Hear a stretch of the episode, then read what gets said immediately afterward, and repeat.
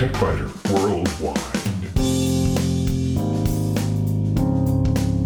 It's the High Tech Podcast in plain English with an hour's worth of news in about 20 minutes. That's because we leave out the commercials, the station breaks, the sports, and most of the jingles.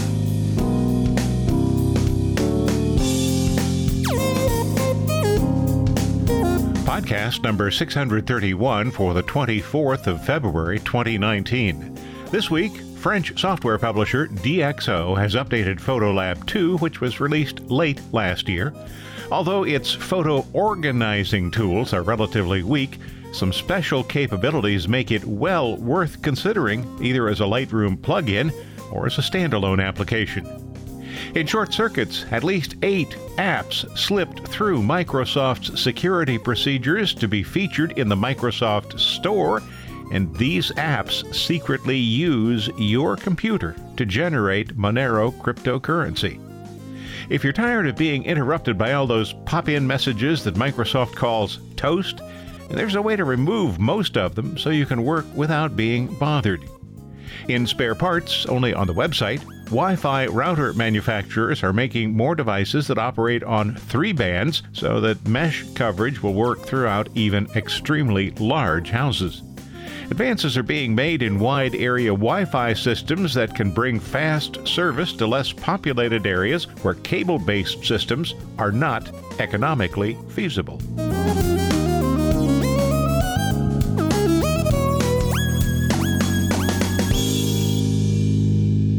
The most widely used photo editors for professional photographers and serious amateurs is probably Adobe's Lightroom Classic and Photoshop Combo.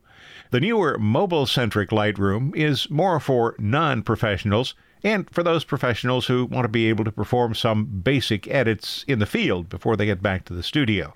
Several other applications that can be used as standalone applications also play well with Lightroom as plugins to add features that aren't built into the Adobe products. One of those is today's topic DxO's Photolab 2. DxO is a French company. It's best known for its Optics Pro lens correction technology and for its Prime noise reduction technology. The first attempt at a raw photo processor application was Photolab, but the interface was cumbersome. Then DxO acquired the Nik collection from Google and used it as the basis for the Photolab 2. Last year I took a look at Photolab 2 and I liked it, but an update late in the year caused some serious problems for users. A second update in February of this year solved those problems, so I decided to take another look. Although Photolab 2 does have an organizer, I prefer Lightroom's approach. One important point to be aware of, though, is that any changes made to an image in Lightroom will not be recognized by Photolab. That's unusual. It's different from the way most other plugins work. That means it's better to use Photolab to perform the initial editing and then export the images to Lightroom, or to use Lightroom for the initial import and then export images that you want to modify to Photolab only when you need that application's special capabilities. After all, Lightroom can handle most images all by itself and very well. Photolab is the go to application when you have only a single high contrast RAW file and want to create a realistic high dynamic range image, or when luminance or chrominance noise is a problem, or when an image displays haze that can't be fixed with Lightroom's dehaze function. Let's take a look at some images like that. You'll find these images on the TechByter Worldwide website. The first you'll see is a dual image the one on the left is the way the image came out of the camera. The DxO High Dynamic Range preset illustrates one of the reasons you might want to consider Photolab. It was an interior photograph under incandescent light. It's kind of orange. Now, I realize some people might actually prefer that look. It's red because of the lighting, but there's very little detail in the dark areas.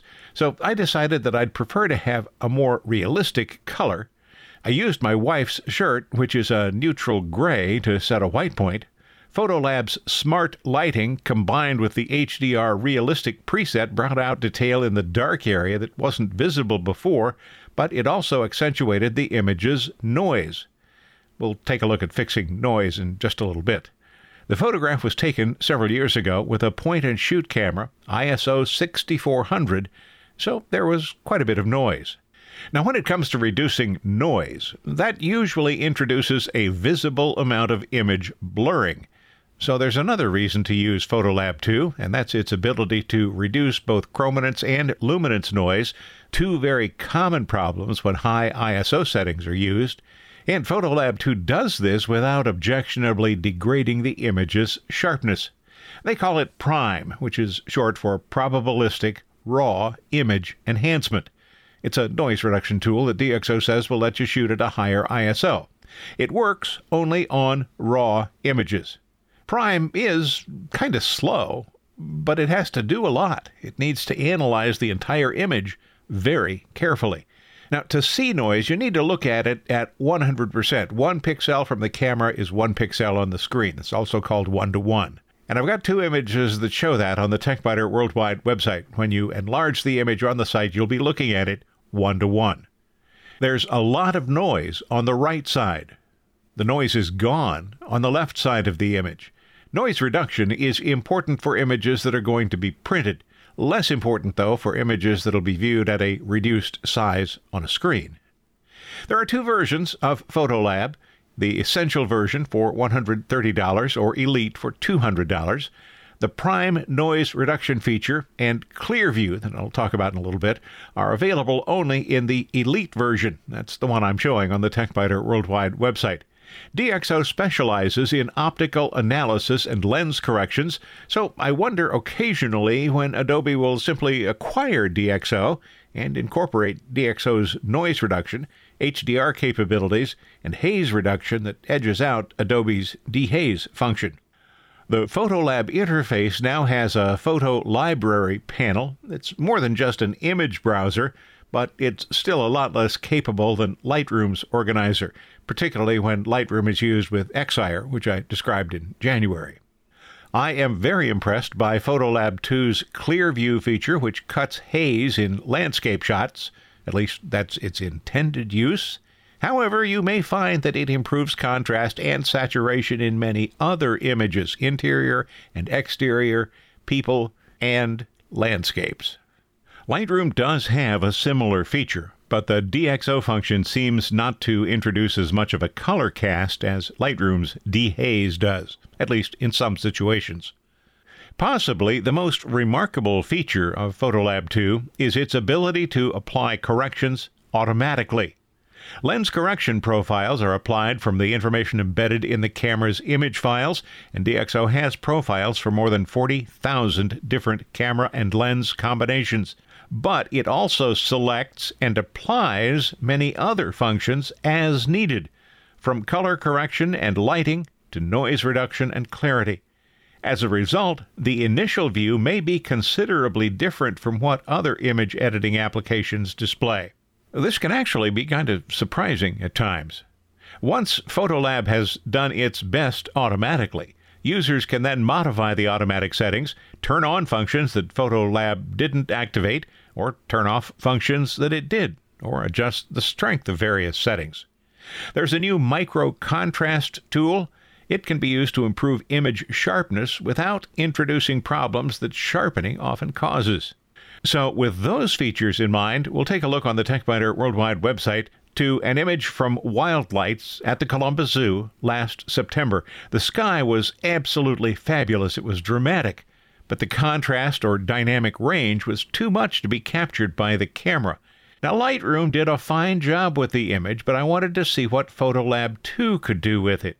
In most cases, using an application as a plugin in Lightroom involves right clicking the image in the film strip view and then selecting Edit In from the menu, and then choosing the plugin application you want to use. DxO Photolab isn't in that list. Instead, after selecting the image in the film strip, the user has to open the File menu, select Plug-in Extras, and then choose Transfer to DxO Photolab 2. Photolab 2 doesn't read any of the Lightroom edits. In fact, it starts with the raw file. But the starting image it gave me showed quite a bit of detail in the sky without my having to do anything. Well, of course, I did do several things. And my final Photolab edit retained good detail in the lights and brought out more detail in the sky and the clouds, so I was ready to return the edited image to Lightroom. Clicking the Export to Lightroom button in the lower right corner should accomplish that task. Unfortunately, sometimes the result is a Photolab 2 crash. It doesn't happen very often, and when it does, fortunately, you'll find that your edits have been retained when you reopen Photolab 2. Organization and workflow are important, and DxO has improved both of them. The main features of Photolab involve processing raw files, though, and getting the most out of the camera and the lens. Organization and workflow are shortcomings, even with this year's improvements, but Photolab is still worth considering because of its specialized features such as noise reduction and haze removal.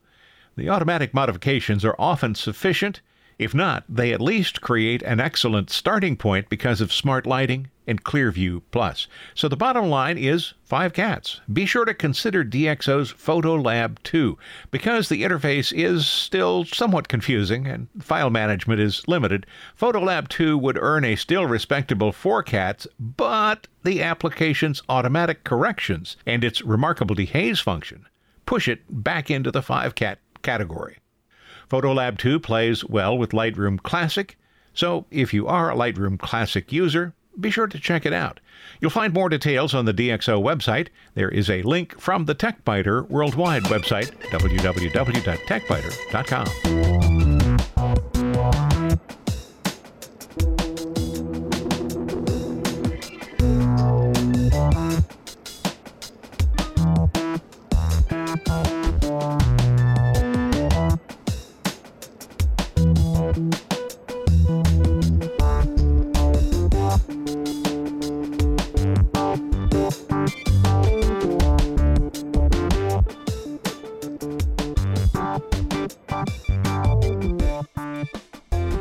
short circuits, Microsoft wants you to download apps only from the Microsoft Store because files you download from other locations might contain unwanted components.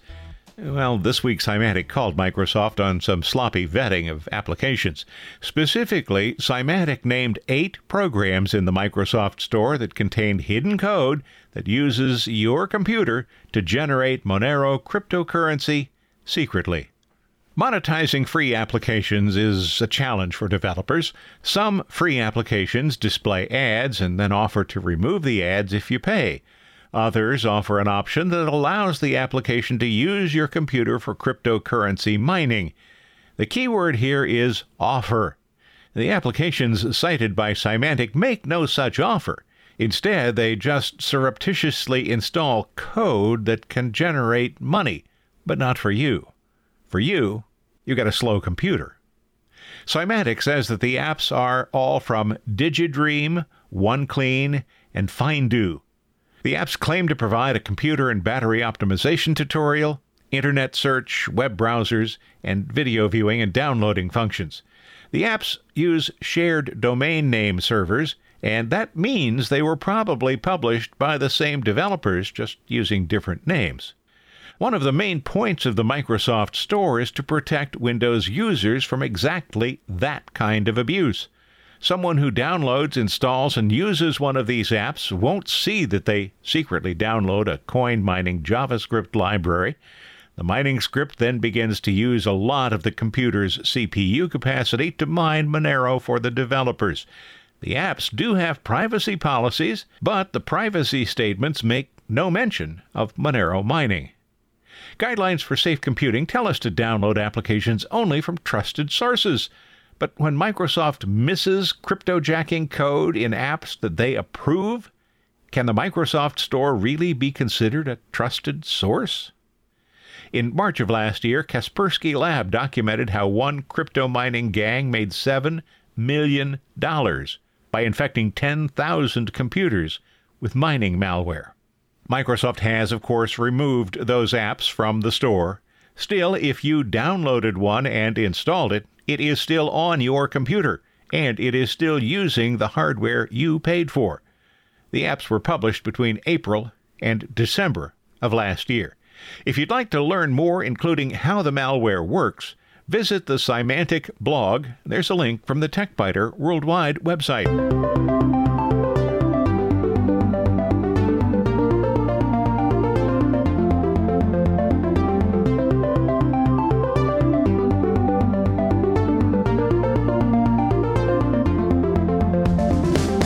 Questionable enhancements that Windows 10 has brought to our computers is those little notices that slide in from the bottom right corner and then usually disappear before you've had time to read them. These are called Toast. Clever name, Microsoft. I suppose Microsoft selected this name because of the way they just slide in. However, no toaster I have ever seen slides bread out horizontally. But I digress. Maybe you find these to be more of an annoyance than a help when you're trying to concentrate on a task or play a game or use the computer to make a presentation. Well, it is possible to make a lot of these little messages go away. Here's how. Open Settings and navigate to System, Focus Assist. Here you'll be able to specify how you want Focus Assist to work. I selected only priority messages, Choosing alarms only is a little more restrictive. Clicking Customize Your Priority List will allow you to specify which applications can interrupt you. In the Rules section, I set Focus Assist to be active from midnight to 11:59 p.m. and specified that it should be active regardless of what I'm doing. So if the computer is on and a little piece of toast comes in between 11:59 p.m. and midnight, 60 seconds, it'll pop up. Otherwise, I won't see it. Except for priority alerts, all messages will be stored in the Action Center. You can also use a Focus Assist button at the bottom of the Action Center to toggle between off, priority only, and alarms only. Oh, there is nothing to be alarmed about in spare parts this week. It's only on the website, though. Here's what you'll find Wi Fi router manufacturers are making more devices that operate on three bands so that mesh coverage will work throughout even extremely large houses. And advances are being made in wide area Wi Fi systems that can bring fast service to less populated areas where cable based systems aren't economically feasible.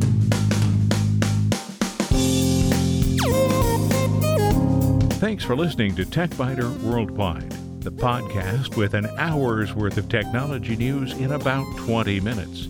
I'm Bill Blinn. Be sure to check out the website www.techbyter.com.